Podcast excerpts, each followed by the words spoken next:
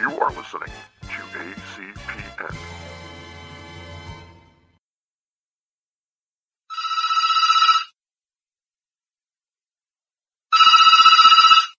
Emerald City Video, this is Russ. Do you have that one with that guy who was in that movie that was out last year? Hello and welcome to the Emerald City Video Podcast. I'm your host, Russ Burlingame, and if you listen to this show at all, you probably know me. If you don't listen to the show, and it just so happens that the episode where I give an explainer is your first episode of the show, then I'll break it down for you. Emerald City Video was, until April of 2009, a video rental store in Syracuse, New York. I used to manage the store for a while, and since this show started, nearly every voice that you've heard on this show is someone who used to work at Emerald City Video at one time or another. This episode, I'm introducing the ECV Spinner Rack, named for the spinning magazine racks that people used to be able to get comic books off of back when comics were sold literally anywhere other than comic book specialty stores.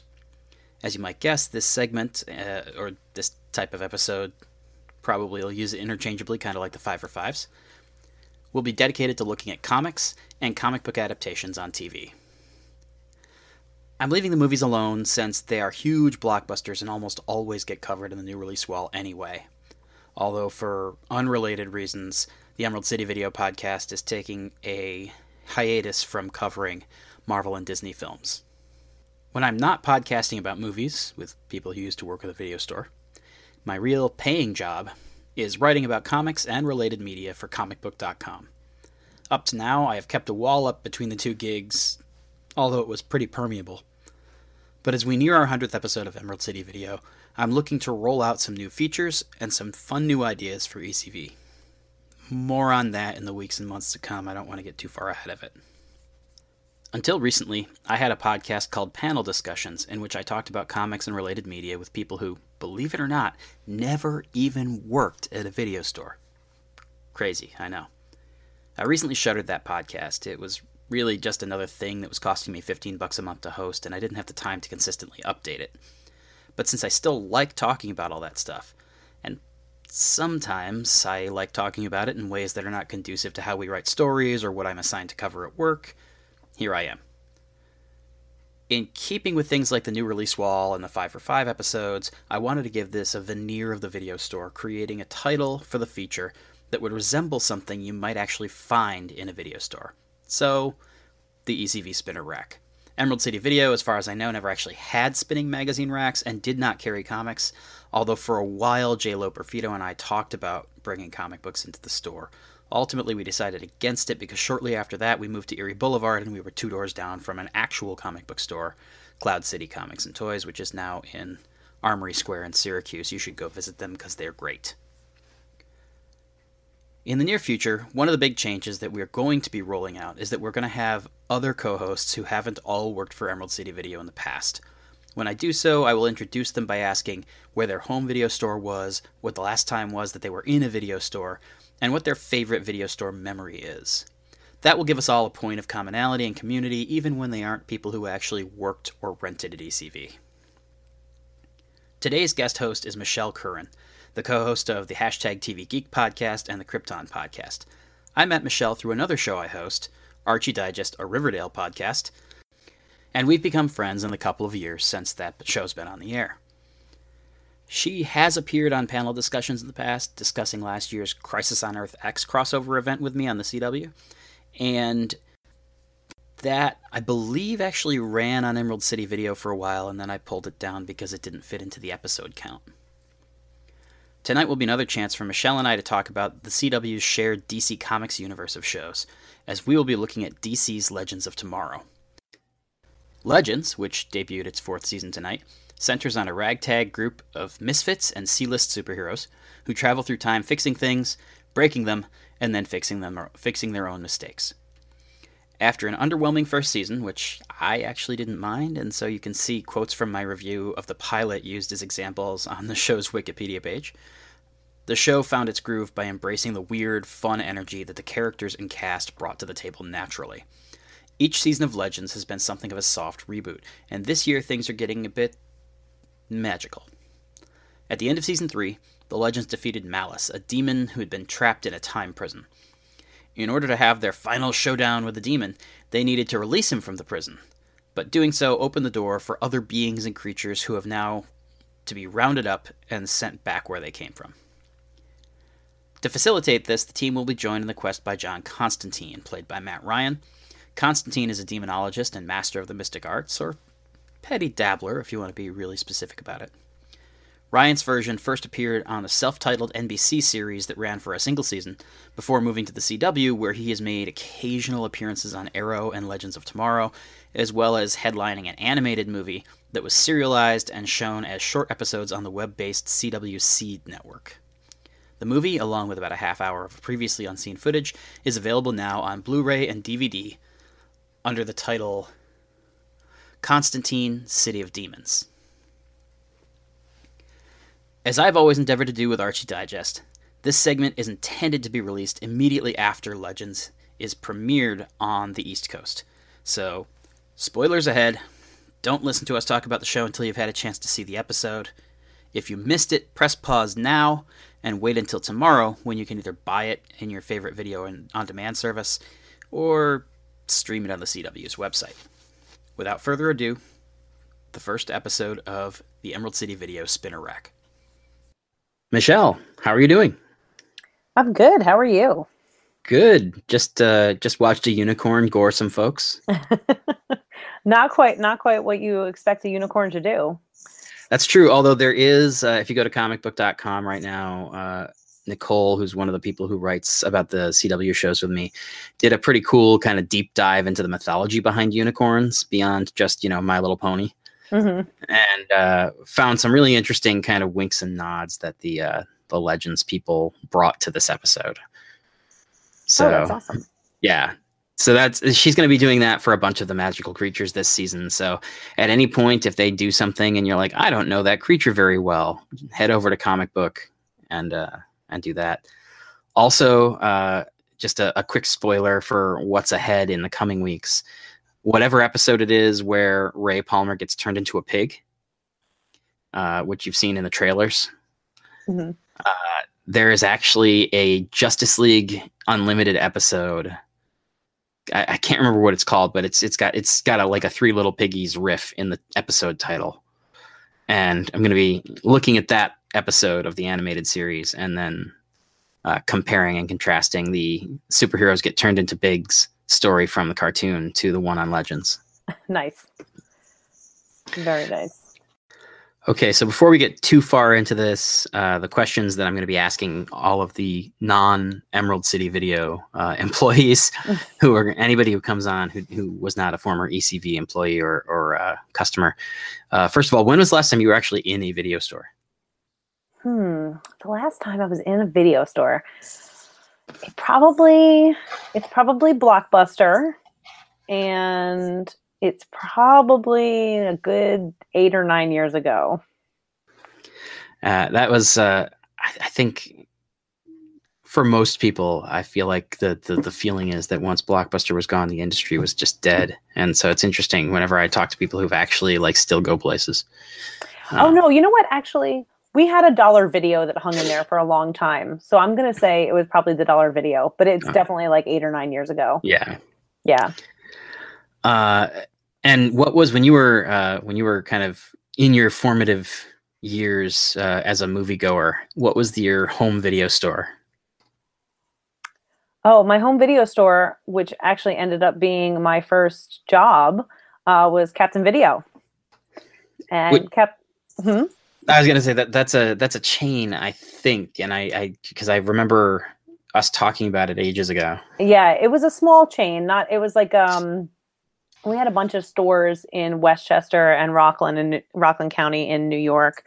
Ours was actually the last one to close out of all of them. I think there was at one time 8 or 9 of them, but ours was sort of the home base store. We had the biggest store, and we were the last one to close.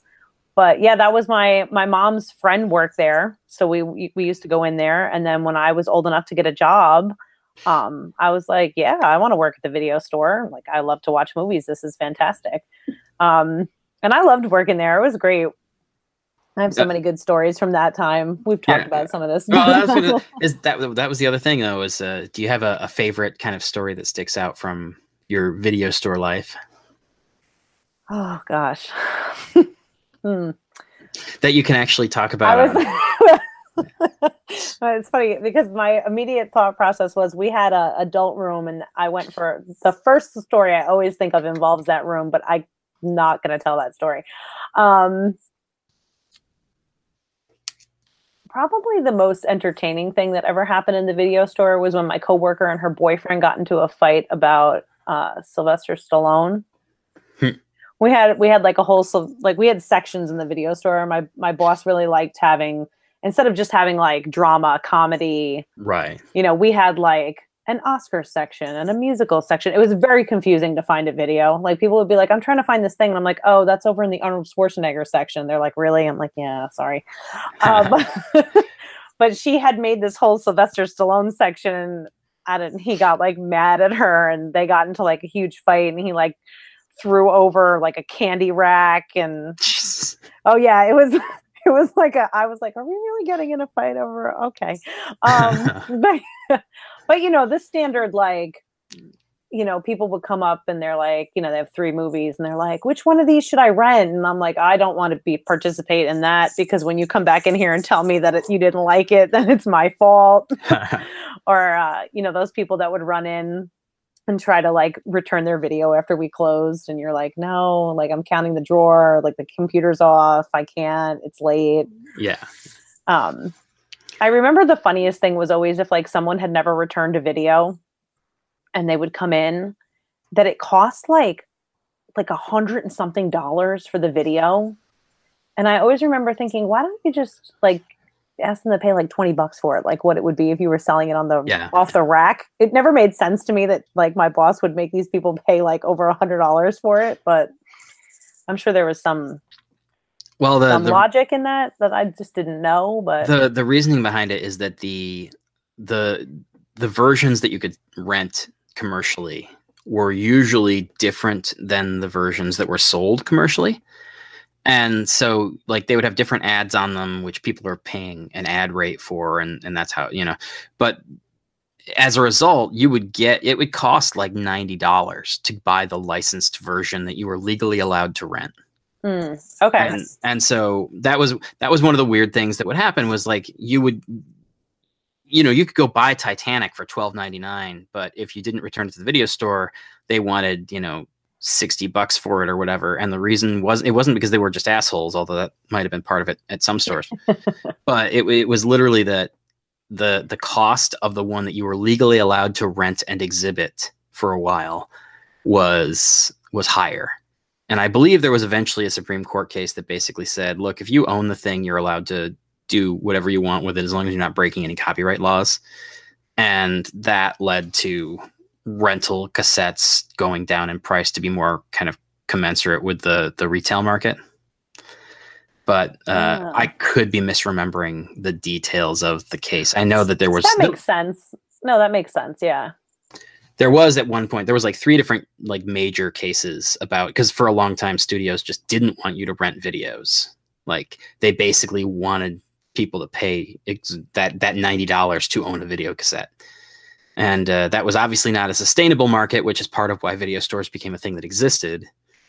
But then the studios responded by being like, no, but nowhere in the purchase agreement does it say that you can rent that, because that's commercial use, and that's the thing the FBI warning's about. And then people had to go to the Supreme Court and basically argue, no, that's a whole different thing, and this is our property that we own, so we're allowed to do what we want with it. Huh. Interesting. Yeah. A fun fact, my my employee code that I used, I'm going to age myself right now, 20 years ago when I started working there, is still a code I use today. Nice. Yeah. My, when I was at Blockbuster, they made us change our passwords so often that it stopped being a thing where like I could have a password that was always meaningful. Although the thing that I used to do when I was at Emerald City was I would just use the store number for the Blockbuster that I had worked at, because it was just an easy 5-digit code that I could remember. Yeah. Well, that's what's funny about mine is like whenever people see it, obviously I won't say it because I use it for like my PIN number on my debit card. But like people are like, what is that number? Because most people use like a date of birth or something or an anniversary. And I'm like, oh, it's my Captain Video employee code. Yeah. Like, nice. What? Yeah. So I carry a little bit of Captain Video with me every day. Yeah, I still have my, the Blockbuster rewards, that little key fob thing. Oh yeah. I still have that. It has made the transition. And no, actually, it hasn't made the transition to new keys because that's the funny thing.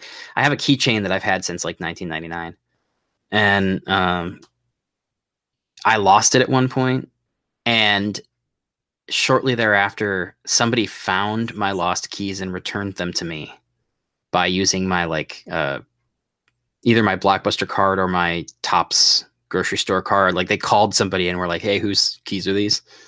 Oh, that's funny. All right. So we should start talking about Legends. Let's do that. The thing. Legends. I always liked Legends, even when it was not the best show on TV. It was a thing that appealed to my sensibilities in terms of the lovable losers.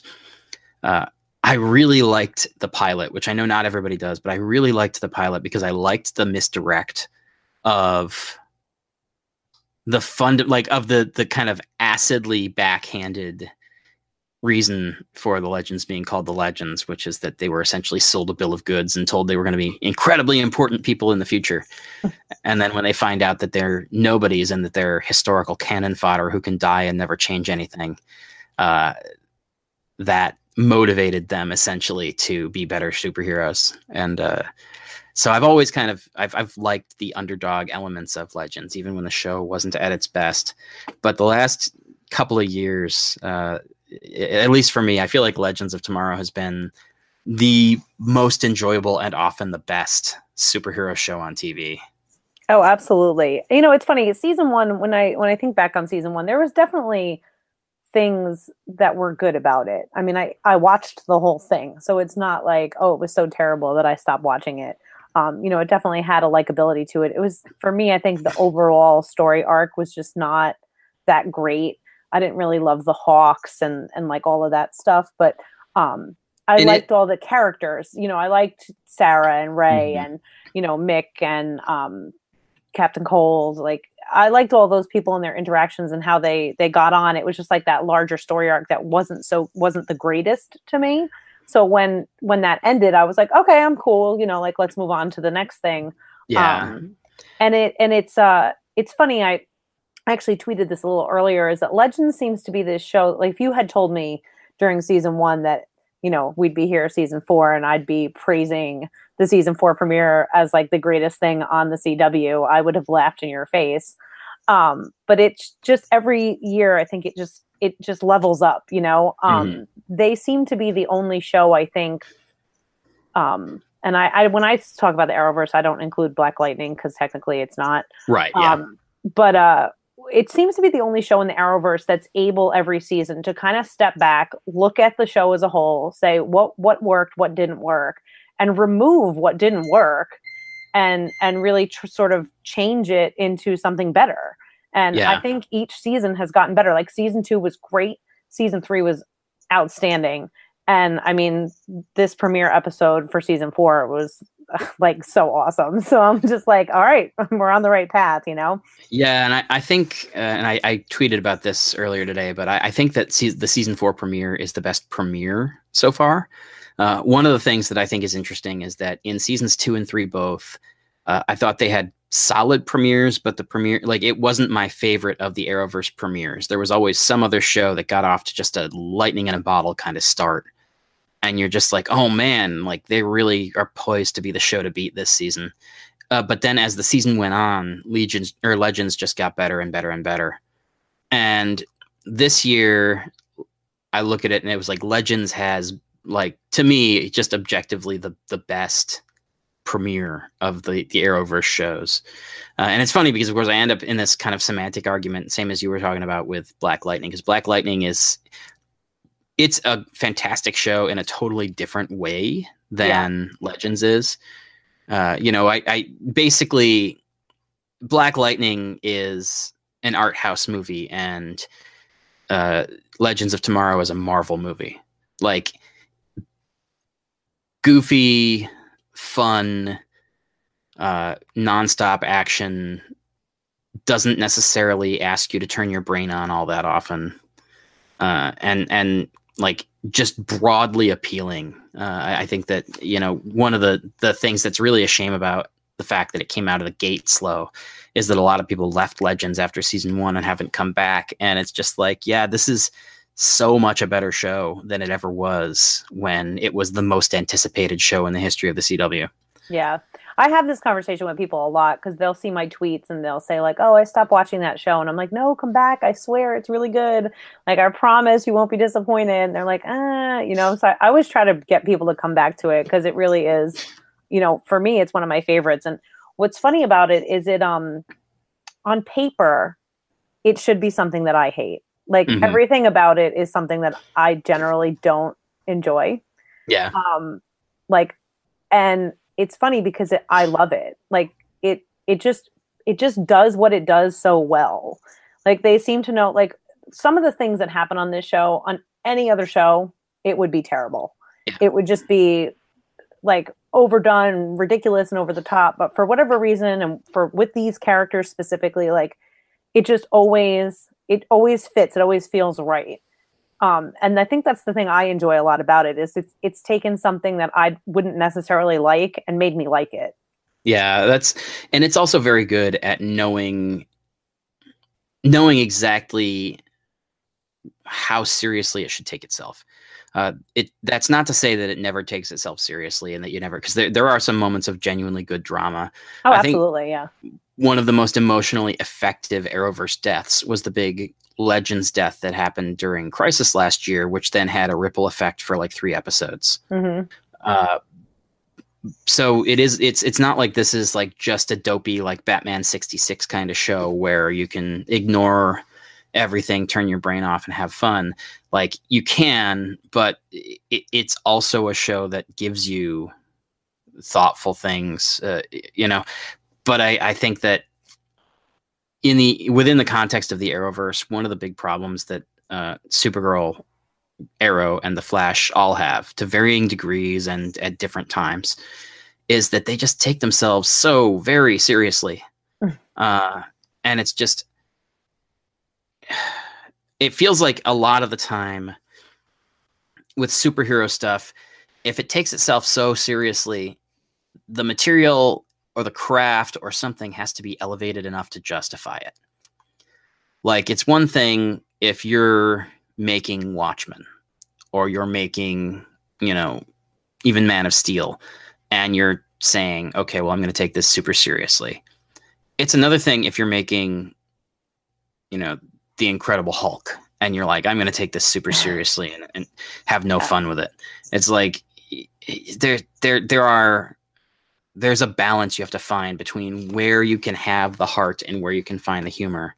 And it's funny because one of the things I think Legends does really effectively, and you kind of got to this a little bit, is that it seems to self-evaluate every year. And it kind of does a soft reboot every year where there's a tweaked premise. And when you look at The Flash, the first season of The Flash is, by most people who talk about this stuff, considered arguably the best like single season of a comic book TV show that's ever been made. Because there were very few duds. It was a really cohesive story. There was a nice twist. It had everything you want in a season of TV. And I would compare the first season of The Flash to like the first season of How I Met Your Mother or the first season of The West Wing, in terms of there are certain things where it's like, you're not guaranteed another season. So write this like a novel and do a great job, and then hope that enough people find you that you get to continue. And The Flash has never recaptured that lightning in a bottle. You know, ignore the lightning puns. That was not purpose. But like, The Flash has never, and again, like, The Flash is not a bad show, but they've never equaled what they did in season 1.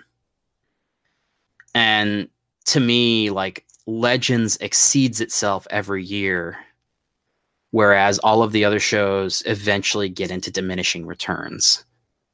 And I think it's because Legends is much more willing to kind of take a hard look at itself and be like, okay, what's not working? Right.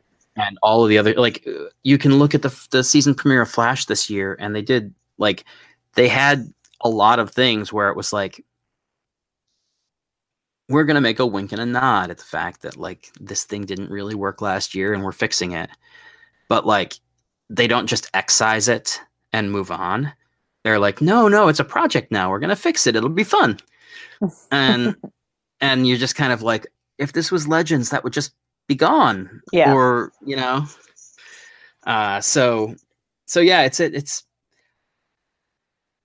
I think one of the things that's really interesting is that you don't in Legends have anybody who carries the whole show on their shoulders. You know, right.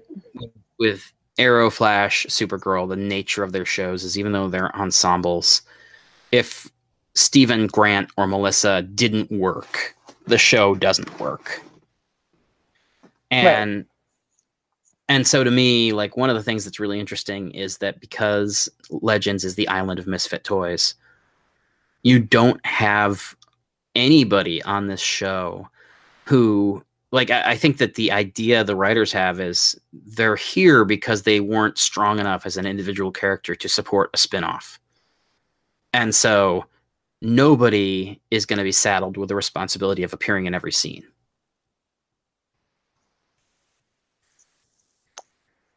Yeah. And it, what I think is great too, is like, they always manage to, you know, even if it's by chance or like the actor wanting to leave or something, like, they're not afraid to let something go or let someone go and, you know, bring somebody else in. You know, the team rotates, and that's something that I appreciate about it. You know, we still have, you know, obviously Sarah and Ray and Mick have been here from the beginning. Mm-hmm. But, you know, the other ones have come in and come out. Yeah. And, you know, I think that works really well for what they're trying to do. Yeah. And I think too, that, I have always, and, you know, obviously, Firestorm didn't get a happily ever after, which is, I would argue, one of the only things that I really like. As much as I loved the way they handled that death, I would almost have preferred it be a happily ever after, because it narratively it would have been more satisfying. But in any event, like, one of the things that I do like is that they aren't scared of just sending characters away. Like, one of the things about serialized storytelling, and it's definitely pronounced with superheroes because they have powers, and with great power comes great responsibility. But I think it's true across most shows, is that once somebody has been important to the show, they are loath to just send them off into the world to be like, oh, that person lived happily ever after. Yay. Whereas in Legends, it's like, we have Jax out there. We have the Hawks out there. We have Vixen out there. And these are characters that, as far as I know, there's no plan to bring them back. It's just, they got their happily ever after. Go now in peace. Right. And I actually really like that. You know, one of my favorite single issues of comics of the last 10, 20 years was when Jeff Johns decided he was bringing Barry back. There was a single issue of the story where they ended the volume of The Flash that had started after Crisis, where Wally was the main character. And in the story, Wally decides to retire, stop being a superhero, and move to the future with his wife and children so that they can just live happily ever after, because now that there's another Flash, the world doesn't really need him. And I liked that idea. Like, it's serialized storytelling, you become incredibly invested in these characters. You know, you're following the same people for years at a time. It's not like a movie where it's just, you know, you want the best possible arc for 2 hours. I would like to see more characters on TV, and especially in superhero fiction, go and not have to die or turn evil or any other kind of weird contrived thing, But just like, oh, you don't want to be here? Great. Happily ever after. Have a nice one. Right. And granted, like, you can't do that every time. But I do, like, I like that. And I like the fact that Legends isn't afraid to just be like, yeah, we don't actually need you right now. And, you know, when you look at, I mean, with Vixen, it's a little bit different because she's essentially forced to go back in time to fulfill a role. And we probably will get some follow-up on how that works at some point in the future. But with some of these other characters, it's literally like you had your character arc. You got to the end of the rainbow. You found the pot of gold, and now you don't need to be on the Wave Rider anymore, you know? Yeah.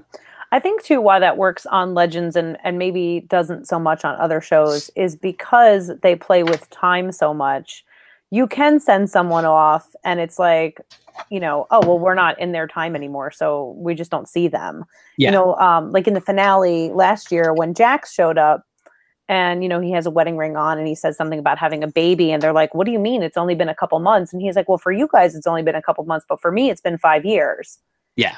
You know, that's something that works on that show that doesn't necessarily work on, you know, Supergirl or The Flash or Arrow because it's a linear story. I mean, it works to a certain extent on Arrow, right, because of the flashbacks and flash forwards. Right. But that's a whole other kind of separate conversation. Right. But for the most part, I feel like it's just easier with Legends because you kind of like, you get this idea of like, you don't really know what time they're specifically in, like when they're on the ship, they're not really in any particular time period.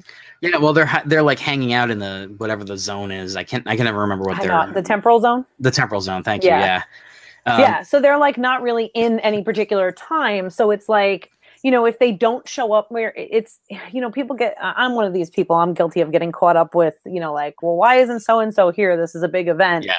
Yeah. You know, they don't have to get caught up in that because it's like, well, who knows where the hell they are, you know? Like, yeah. You know, so it's not like, oh, so somebody got married and you guys didn't show up. It's like, oh, well, I was in, you know, 1945, so yeah, I didn't know. I mean, that's a thing too that they've also altered time so much on this show that like when people are like, how come they're not coming to the crossover? I'm like, well, because God knows if they're actually still on Earth One in any meaningful way.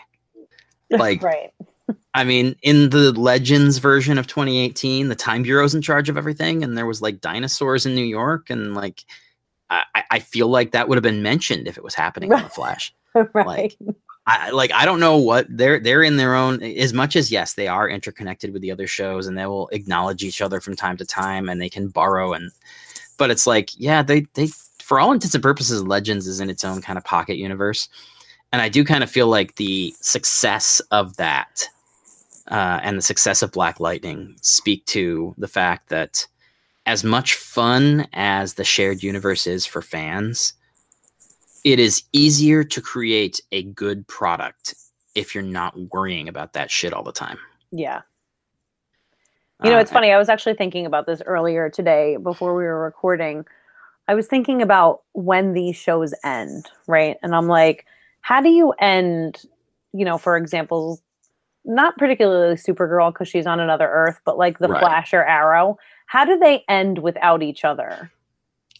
Without murdering everyone? Like, honestly, what I was thinking, especially with the crisis thing going on in The Flash right now, if they wanted to end one show or the other, they could make a crossover at the end of next year that would be Crisis on Infinite Earths or the CW's version of Crisis on Infinite Earths. And yes, you could kill off Barry like they did in the comics and like the newspaper has been hinting they would do since the pilot. And then if they did that and The Flash was to end, then you could end it on a hopeful note by sending back like XS or Bart Allen or John Fox or any of the characters who like, hey, look, another speedster came, you get a new beginning, da-da-da. But the other thing that I feel like is almost more likely is everything started with Oliver. Like Oliver is the genesis point for this universe.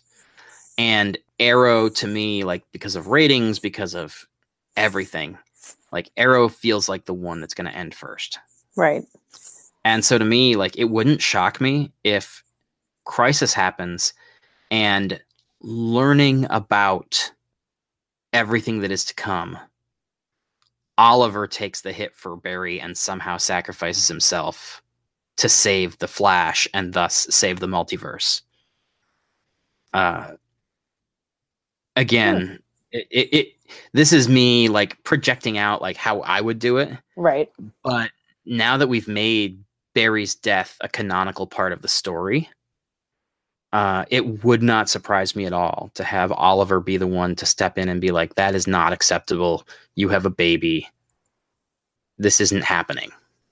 And I don't know how that would work because, again, like, I don't know how they would do Crisis in the world of this. But I do kind of feel like you could very easily have the Flash's version of Crisis be where the history books say, here's what happens in Crisis. The whole multiverse gets collapsed down to just one universe and Barry dies. And for our people to be like, that's not cool at all. No. And for something to happen so that Barry gets to live, Oliver or someone else were to die, and like the multiverse continues on. And that, I guess, is kind of the thing too, is like, you could theoretically, you could, and with the Flash, honestly, if it's me, I would do what both Barry and Wally did in the comics.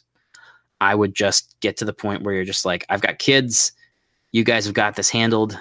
I'm going to go to the future and like live a life where they don't realize that the Flash is still a thing.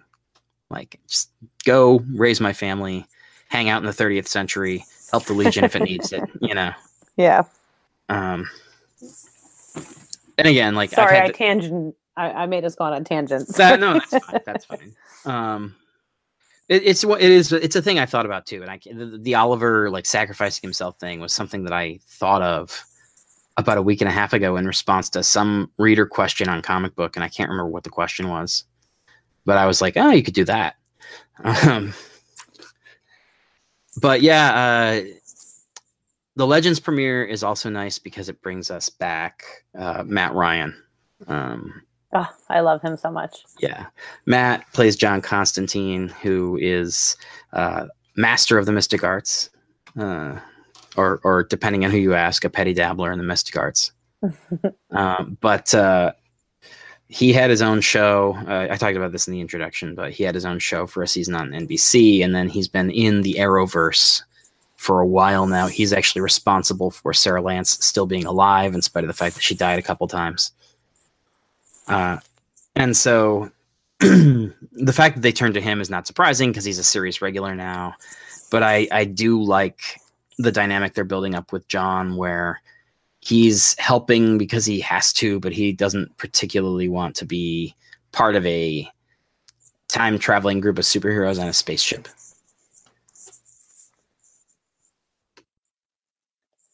He brings such an interesting dynamic to them. I mean, he's so great. He has chemistry with everyone, screen chemistry, you know, like, it just, every interaction he has is fun. Sometimes funny, sometimes not. But I like the possibilities that he brings. And I feel like Legends is really the only show that you could do this kind of stuff with. Like, even on Arrow, you know, sort of introducing those mystical or magical elements felt a little weird because Arrow has always been a very, like, rooted in real life type of show. But on Legends, you know, we had giant fluffy Bebo last year. So, you know, dragon heads and magical unicorns and things like that, just, it's kind of par for the course over here. And I'm someone who likes the supernatural. I love that kind of stuff. So it's cool to me to kind of have that those options available in this, and to see how that plays out throughout the season. The funny thing is, in comics, I often don't like the supernatural. Like, I part of it is just that bad writers use the supernatural in lazy ways that makes me frustrated. You often have people for whom it's like, oh, but there's magic involved, so at the end there's a spell and it fixes everything. And so I'm often like, I don't love the mix of superheroes and magic a lot of the time. this show makes it work. And I think part of it is because of the fact that this show has always been like chasing the weird, you know, it's not a regular superhero show. It doesn't operate on regular superhero rules. You're never like, it's funny. My father-in-law, for whatever reason, he just refuses to watch TV shows. Like in general, won't watch television. Like he watches bunches of movies and he'll watch a bunch of like web series. He watches those like Watch Mojo trivia things and music videos and all that. Just won't get into television ever. And so like I showed him the trailer for Legends season 4 the other day because the trailer is just like bananas. And he was just like, "Oh man, I hope they make a movie out of this." And I'm just like, I don't know how they would make a movie out of Legends. Like Legends is so perfectly suited to the format that it's in. I don't know that you could make a movie of this group and have it be meaningful. Yeah, you know, it's funny because there are just some things that are better off told in a longer format than that 2.5 hours. So I mean, Legends is absolutely like when you said it, I'm thinking like, yeah, what would that movie look like? I just think it wouldn't be very good, or it would just be weird. Yeah, and I mean, one of the things is you could absolutely do a movie set in the Arrowverse about the Legends. Like you could use their established backstory and their established relationships to make an oversized, like a trilogy of episodes that come together to be a 2-hour movie. And you could make that very good, very easily. However, that doesn't translate 1-to-1 to being able to make a movie where you need to like explain who these people are and what the premise is and speak to people who haven't watched the first 30 episodes of Legends. Right. So the pilot itself, any special thoughts on the pilot? We've talked a lot about Legends in general instead of actually talking about the episode of TV. I mean, there were so many. I love all the little meta things that they always do. Like when they were talking about the ratings.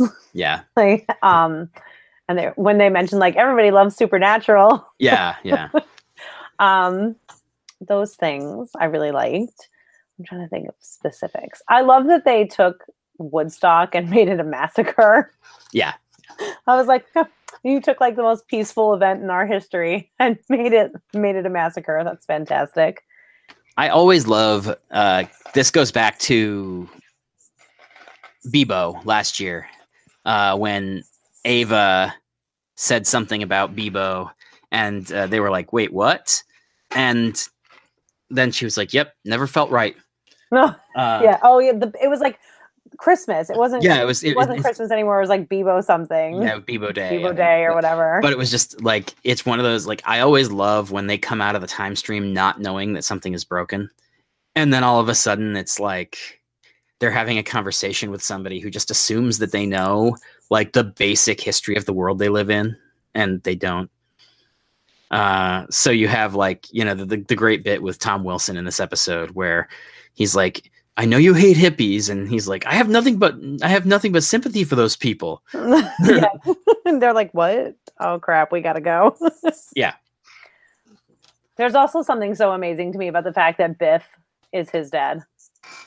Oh yeah. I'm just like, every time he comes on screen, I'm like, it's Biff. And the thing of it is, I feel like Legends, it's very much the heir apparent to that kind of time travel story. End of the day, the rules only matter if they matter for the story. Yeah. And a lot of the time, that's the kind of thing that would just annoy the shit out of me because it makes the whole thing feel like it doesn't matter.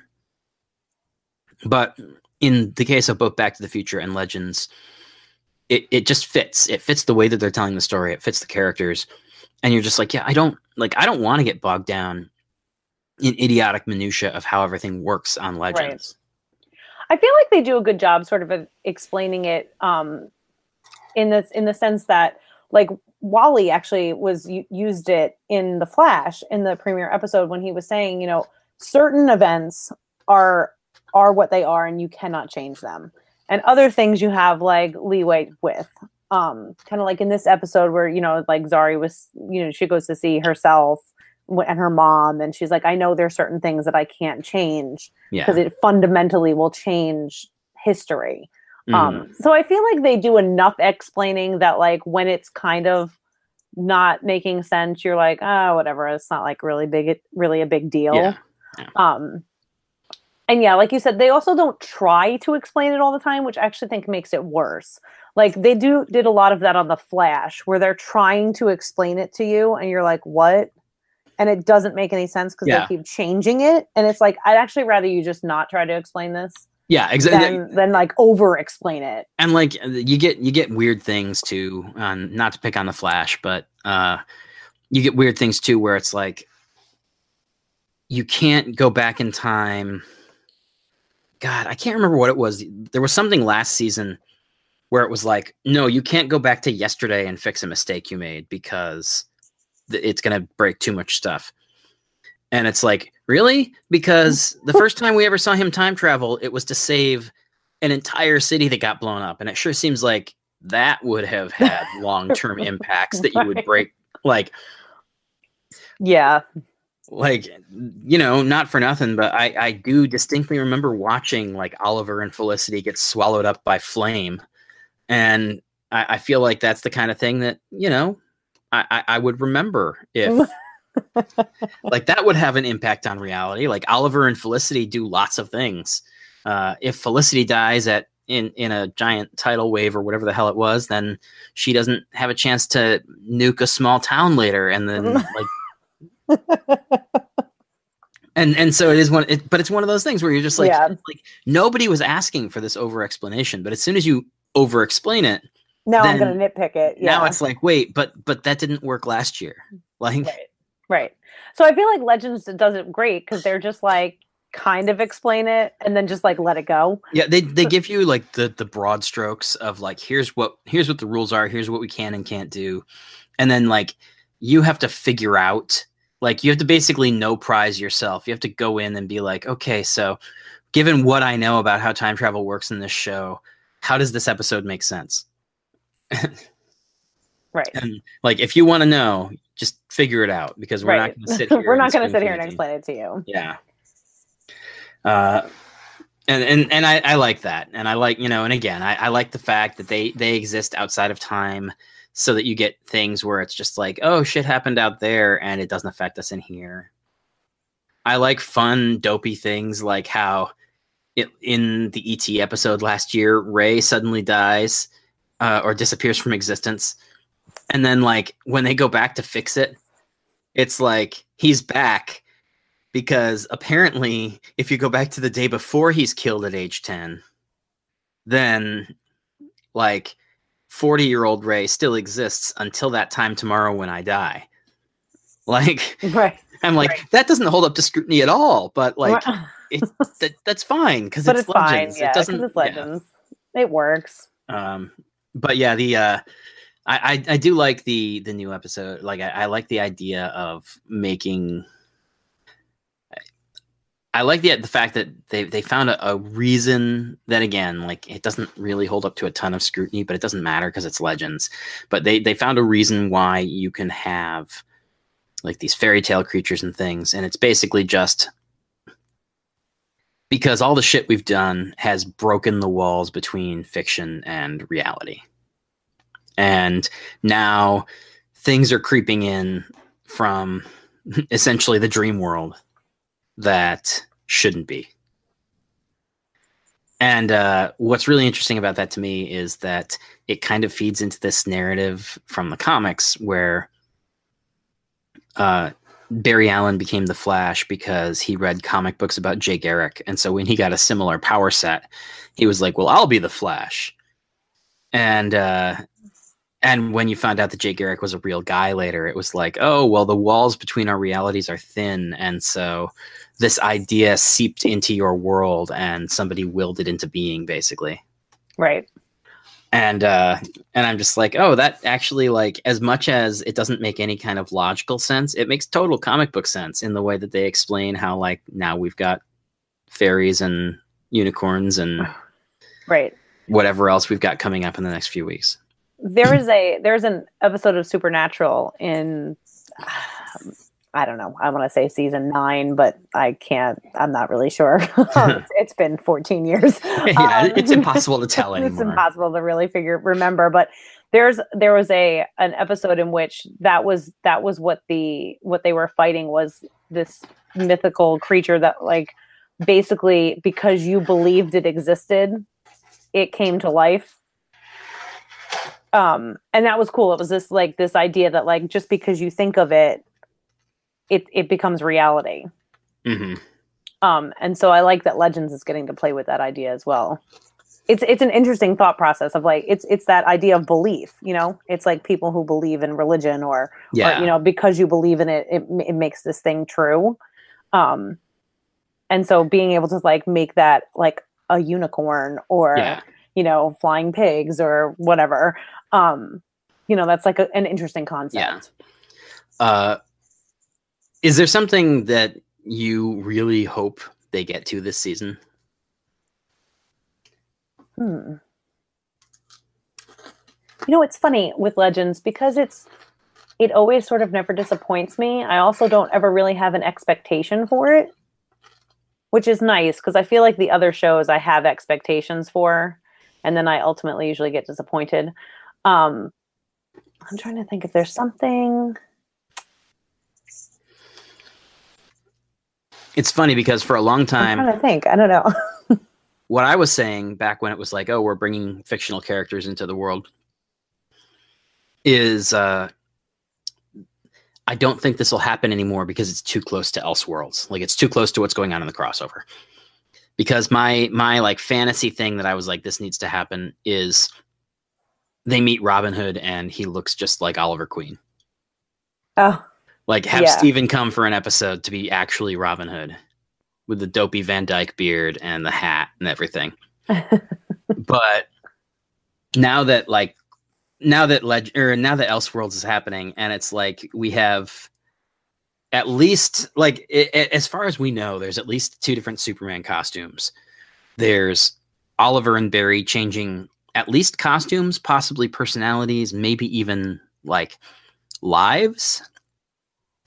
And then there's the thing that we saw today, John Wesley Shipp returning to play The Flash in his 1990 TV show costume, which is amazing because, to me, I've never been a big Batman guy. And so when I was a kid, I remember the Flash TV show was my, like, real intro to live action superheroes. Because, like, the 66 Batman show was always too silly for me, even when I was a kid. The 1989 Batman movie was good, but it was Batman, so I didn't really care. And then the you just crush my heart every time you say you don't care about Batman. Well, it's okay. I mean, I like him better now, but as a kid, I just gave no fucks, you know. But. And like, when I was that age, I don't think, I mean, Lois and Clark obviously didn't exist yet because that came after, but also, like, yeah, I would watch, like, the George Reeves Superman show on Nick at Night or whatever, but that wasn't really a superhero show in any meaningful way because it was like Superman, like, he was just invincible. Like, he didn't have any powers to speak of. He flew, but it didn't have any bearing on the story. It was basically just like he did that instead of driving. And I mean, don't get me wrong, I enjoy that show, but and I think he was a great Clark Kent and a pretty good Superman.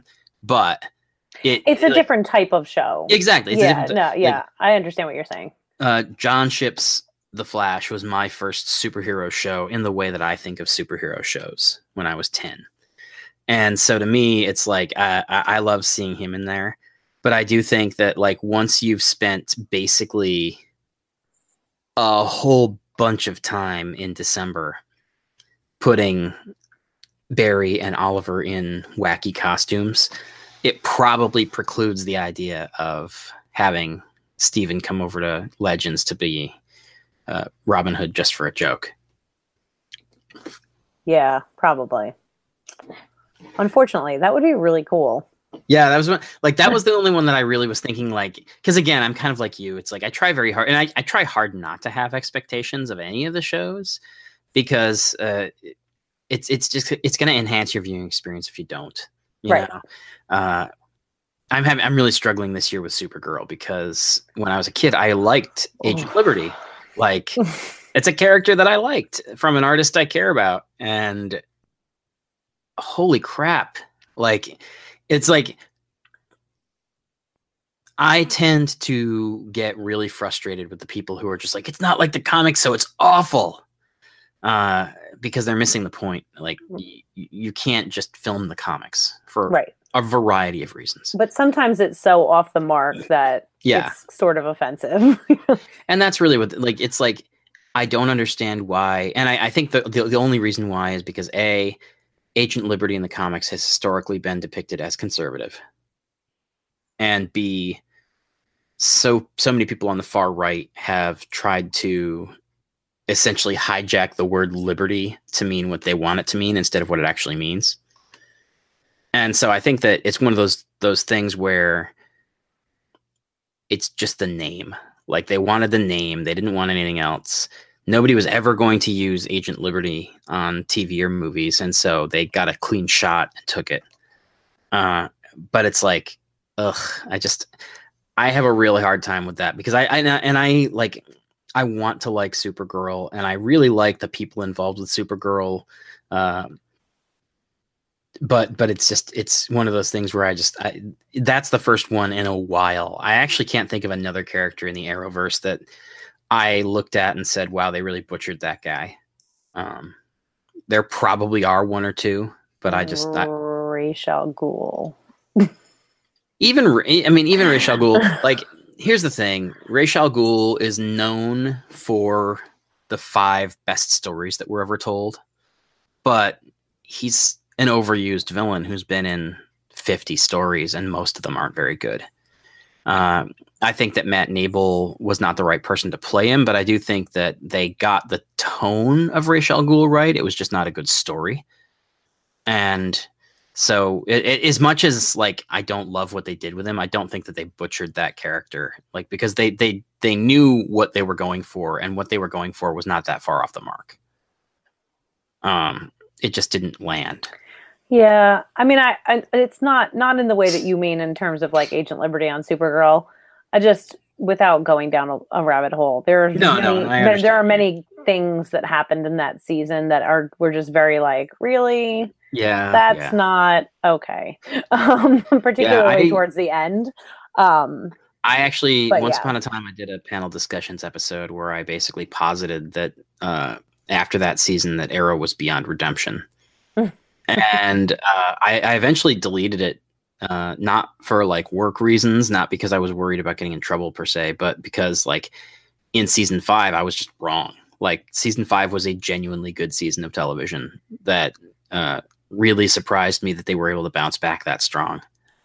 And so far, 2 episodes in, 7 is very good as well, which 2 episodes is not really enough to judge, but considering that in 6, I was already turned off by this point. It seems like things are trending in the direction that you want them to. That's good to know. I still do not like... I don't like Ricardo Diaz, who's the big bad for the last 2 seasons, and I don't like him for a lot of the same reasons I don't like Hiram Lodge, which is he's just a character type that I don't like. Like, the idea of the guy who, no matter what you do and no matter how you plan, he's always just 7 steps ahead of you. And I'm like, this guy is literally like a chessboard metaphor away from being a cardboard cutout. But end of the day, that's fine, because, like, the reason those archetypes exist is because people do respond to them. It's just not for me.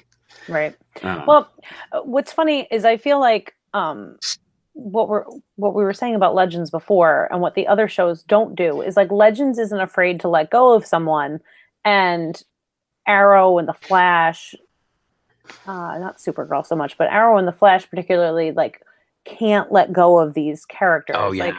And it's like, it's this person worked for one season, just it's okay for them not to be here again. Like, yeah. I made that argument about Malcolm Merlyn a lot. And I was like, I love him. Like, I loved him. I absolutely love John Barrowman. He's amazing.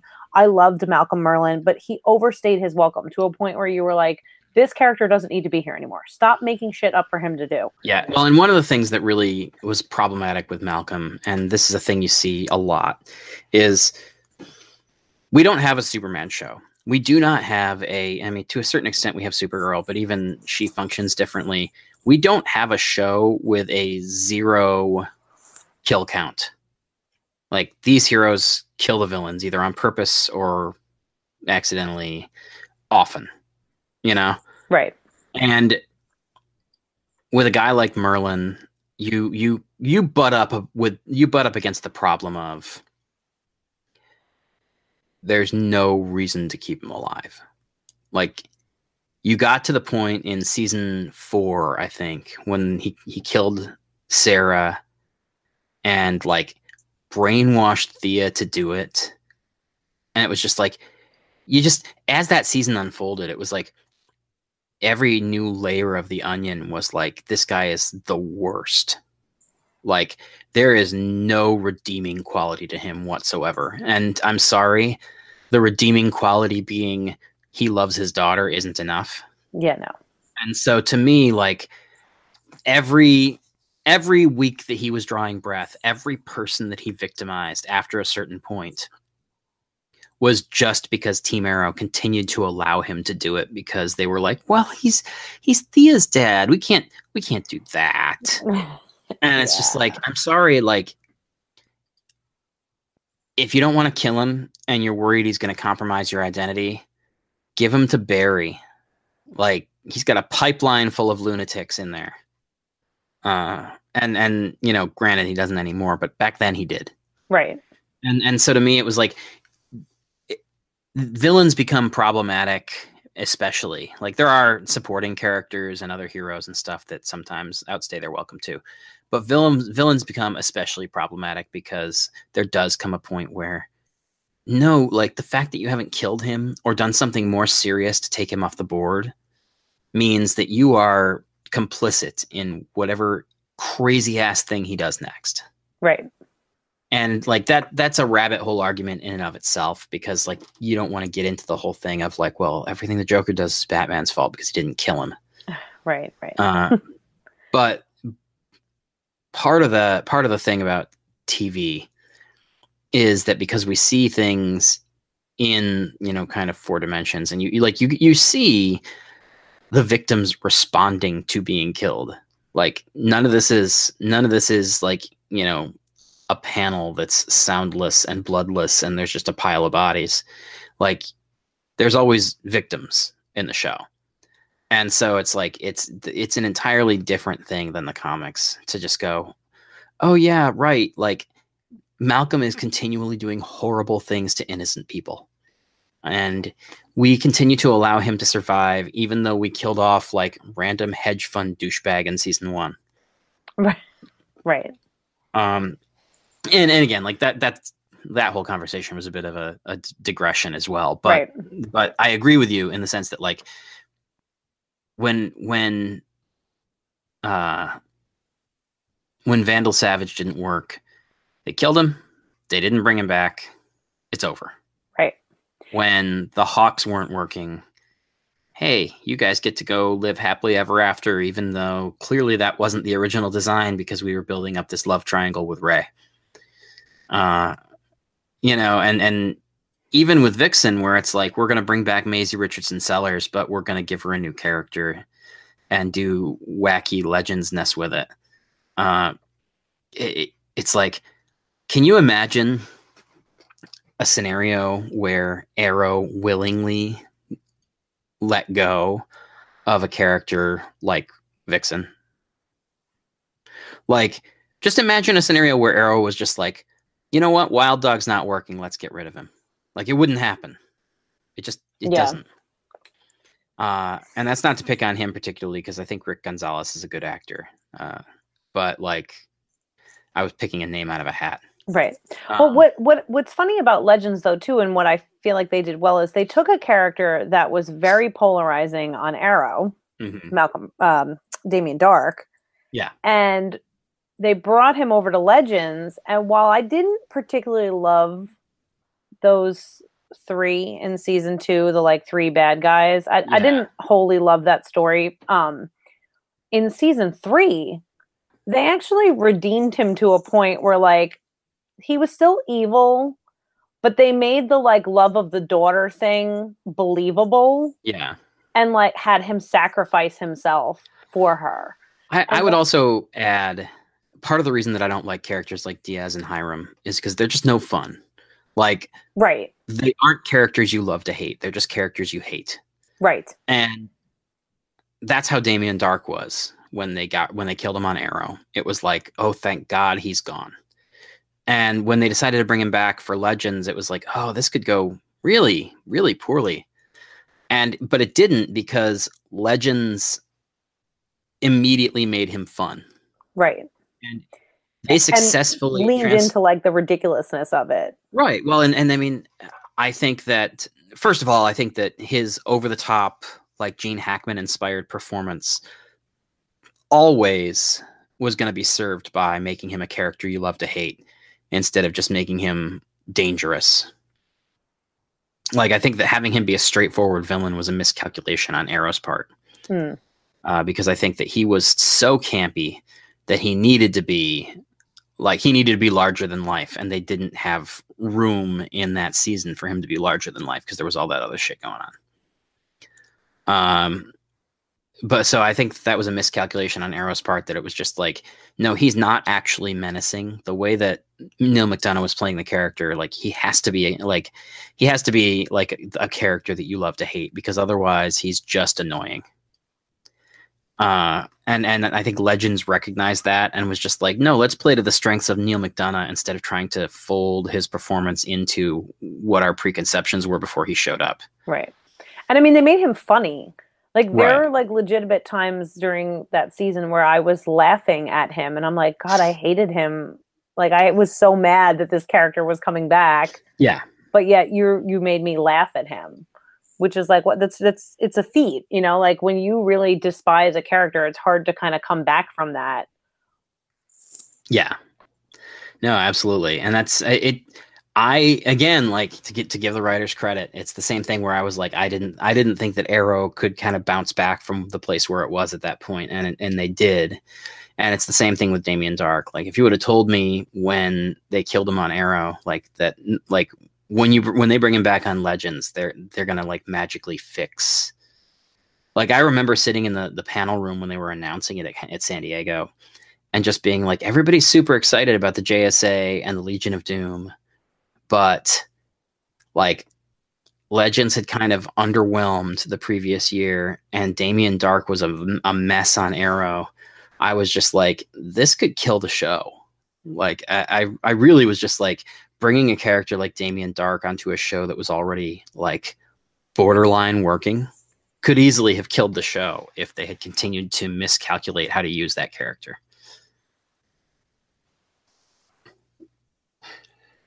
And thankfully they didn't. Yeah. And we got that. Was that the season we got Zari? Or was that last year we got Zari? Last year we got Zari. Last year we got Zari. I think Zari is underrated. I first of all, I love Tala. She's just great. And I don't know as much about her as I do about the other actors, because she hasn't been around as long, and she doesn't do quite as much on the social media front as like Katie and Brandon do. But I find her performance and also her persona just to be generally very likable. And I again, it was a character who, when she came in, I was like, I don't know if this is going to work, because the first episode was kind of clunky. But very quickly she grew on me, and by the end of last season, I was just like, "Yeah, we can keep Zari and get rid of Vixen. That's cool. That's a good trade." Yeah. I also, you know, the thing with Vixen, as much as I loved her, and I love the actress, you know, there was always that sort of like, you know, elephant in the room of she has to go back. She has to go back, you know, and even though you're playing with time, you know, she's still, there's still always that element of she's going to have to go back to her town. I kind of had always assumed that we were going to find out that Nate was actually the father of her kids, which they could still do. Yeah. I assumed at the time that's what they were going to do because it would have given you the opportunity to, it would have given you the opportunity to just kind of have your cake and eat it too. Just be like, right. Okay, well, you know, we, now that we know that, all we have to do is like get the kid back in time and, you know, mind flash her with the little time bureau thing. Right. But I really enjoy Tala. And I feel like last season, I feel like she was maybe underutilized a little bit. But you know, cause she would only have, she wasn't really like a focal point, I feel like. But every time she had a scene, it was always fun. Like I always liked her scenes with Mick. Mm-hmm. I loved her stuff with Jonah Hex in the finale. You know, even when she was in scenes with Wally, like she always like sort of, like you said, she does a good job. And, you know, you could tell that she always gives like, she delivers a good performance, you know, mm-hmm. Even if she is just sort of in the background and the scene is not necessarily important for her, quote unquote. But I liked in this first episode, they were kind of setting up the friendship with her and Ray and, you know, how she's kind of helping him with, you know, the Nora thing. And yeah. I like that. I don't know how I feel about the Nora thing. I'm always not a fan of employing people's spouses. Yeah. And I mean, it's. Although the thing I will say is of all of the women that they have attempted to pair Ray with on this show, she is the only one he's had actual chemistry with. So in that vein, then I'm fine with it. Yeah, that's fair. I mean, I also kind of feel like, and now I'm blanking on her name, but I feel like the girl who played Courtney Ford. I feel like Courtney Ford is one of those people who has very much like Matt Ryan. Like she's got a natural chemistry with almost everybody because she's just so like the way that her performance is so emotional. Like even when she was being kind of the cold, evil, dark last season, there was something passionate about her performance that made it interesting to watch in a way that a lot of people in that same role wouldn't have been. So I think that like she gets a little bit of benefit of the doubt because of the fact that everybody works on screen with her for the most part. Yeah. It's funny. She was on Supernatural 2 seasons ago and her character was, she gave birth to to Lucifer's child. So the child was, they call it a Nephilim on Supernatural. It was a half, you know, like the Omen. Damien is a half human, half demon. Don't those hang out with the Woozles and? But so it was funny. Then she comes, so she's that character, right? And I'm like, oh, she gives birth literally to demon spawn, and then you know, she comes on this show and she's the vessel for a demon. Yeah. I was like, oh, we have a theme. But yeah, I also think that it will be more interesting to see what they do with that this year because A, they don't have to spend time establishing it, and B, the thing of Rey giving her the time stone and of Zari's response to it, it sets up an interesting dynamic with Rey and Zari that I think can pay off in a good way, because obviously Zari last season spent so much time trying to find loopholes around stuff and trying to hack the time stream. I kind of like the idea that she's willing to kind of let Rey explore this while still keeping an eye on what he's doing. Yeah. All right. Any final thoughts? I feel like we've talked a lot, not necessarily a ton about the specific episode, but that's fine. It's just my favorite. It remains after that first episode. I was like, yep, still my favorite. I enjoy it every week. I look forward to it every week. I'm super intrigued to see where it's going. I love the addition of Constantine. you know, I loved him in the handful of episodes he was in last season, and I think this season will just be great. Mm-hmm. And I can't say enough about Matt Ryan either. He's such a good actor.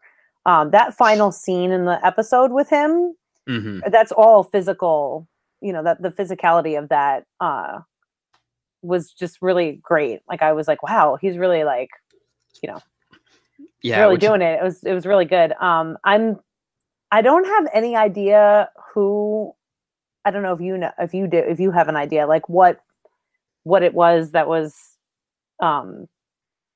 you know, like what was possessing him, I guess. I'm not sure. I think that I think the answer is it's the season's big bad. Okay. Like I didn't know if we were supposed to be able to guess that or not. I'm sometimes no, I don't think that stuff. I mean, okay. Think about the fact that we never heard Mallus's name until like a third of the way into last season. So I imagine it's going to be something similar where we're going to start seeing things. And I'm curious, honestly, whether it's going to have to do with the rising darkness from Constantine's show. Okay. Because when he shows up, he says the darkness is rising, which is a callback to in Constantine's show, some cosmic or cosmological event had occurred, and it had opened up a gateway and was allowing demons to come in, basically. And so basically you had this situation where Constantine had been exorcising demons his whole life, but all of a sudden it was an every week thing instead of a once every few months thing. And that was all season long. It was always the darkness is rising. The darkness is rising. It's the rising darkness. And so when he comes in and says the darkness is rising, I'm just like, okay, so is this connected to the rising darkness, or are they just kind of winking and nodding at the audience, and the people who remember that are gonna, you know what I mean? Right. Gotcha. Okay. So we'll see. We'll see. I wasn't sure. I'm often not good at getting, like, I don't necessarily get those hints all the time, so someone will be like, oh, that was supposed to be, and I'm like, oh okay, I didn't know. Yeah, but yeah, it's one of those things where I don't know that anybody is supposed to know. I think that it's supposed to just intrigue you so that you come back for more, but I do think that probably it will be that's the big bad's like first entry. Which, again, if it turns out to be connected to the rising darkness in some way, the fact that the big bad is targeting John because John is the way that they have to win makes sense. Mm. So, but all right, I'm gonna. I guess that's it for today. How can people find you on the wide world of webs? You can follow me on Twitter at mimic1019. That's MIMIC1019. And I have in there links to the other podcasts that I do, the Hashtag TV Geek and the Krypton podcast. And you can see some of my writing. I'll link it there at TV Source Magazine as well. All right. And people know how to find me. You can follow me at Russ Burlingame on Twitter, or follow the show at ECV_podcast on Twitter. You can find us on Facebook at the Emerald City Video Podcast. Also Instagram, Spotify, Podbean, Apple Podcasts, all that good stuff. You can... you can check out our patron page at patron.emeraldcityvideo.podbean.com or something like that.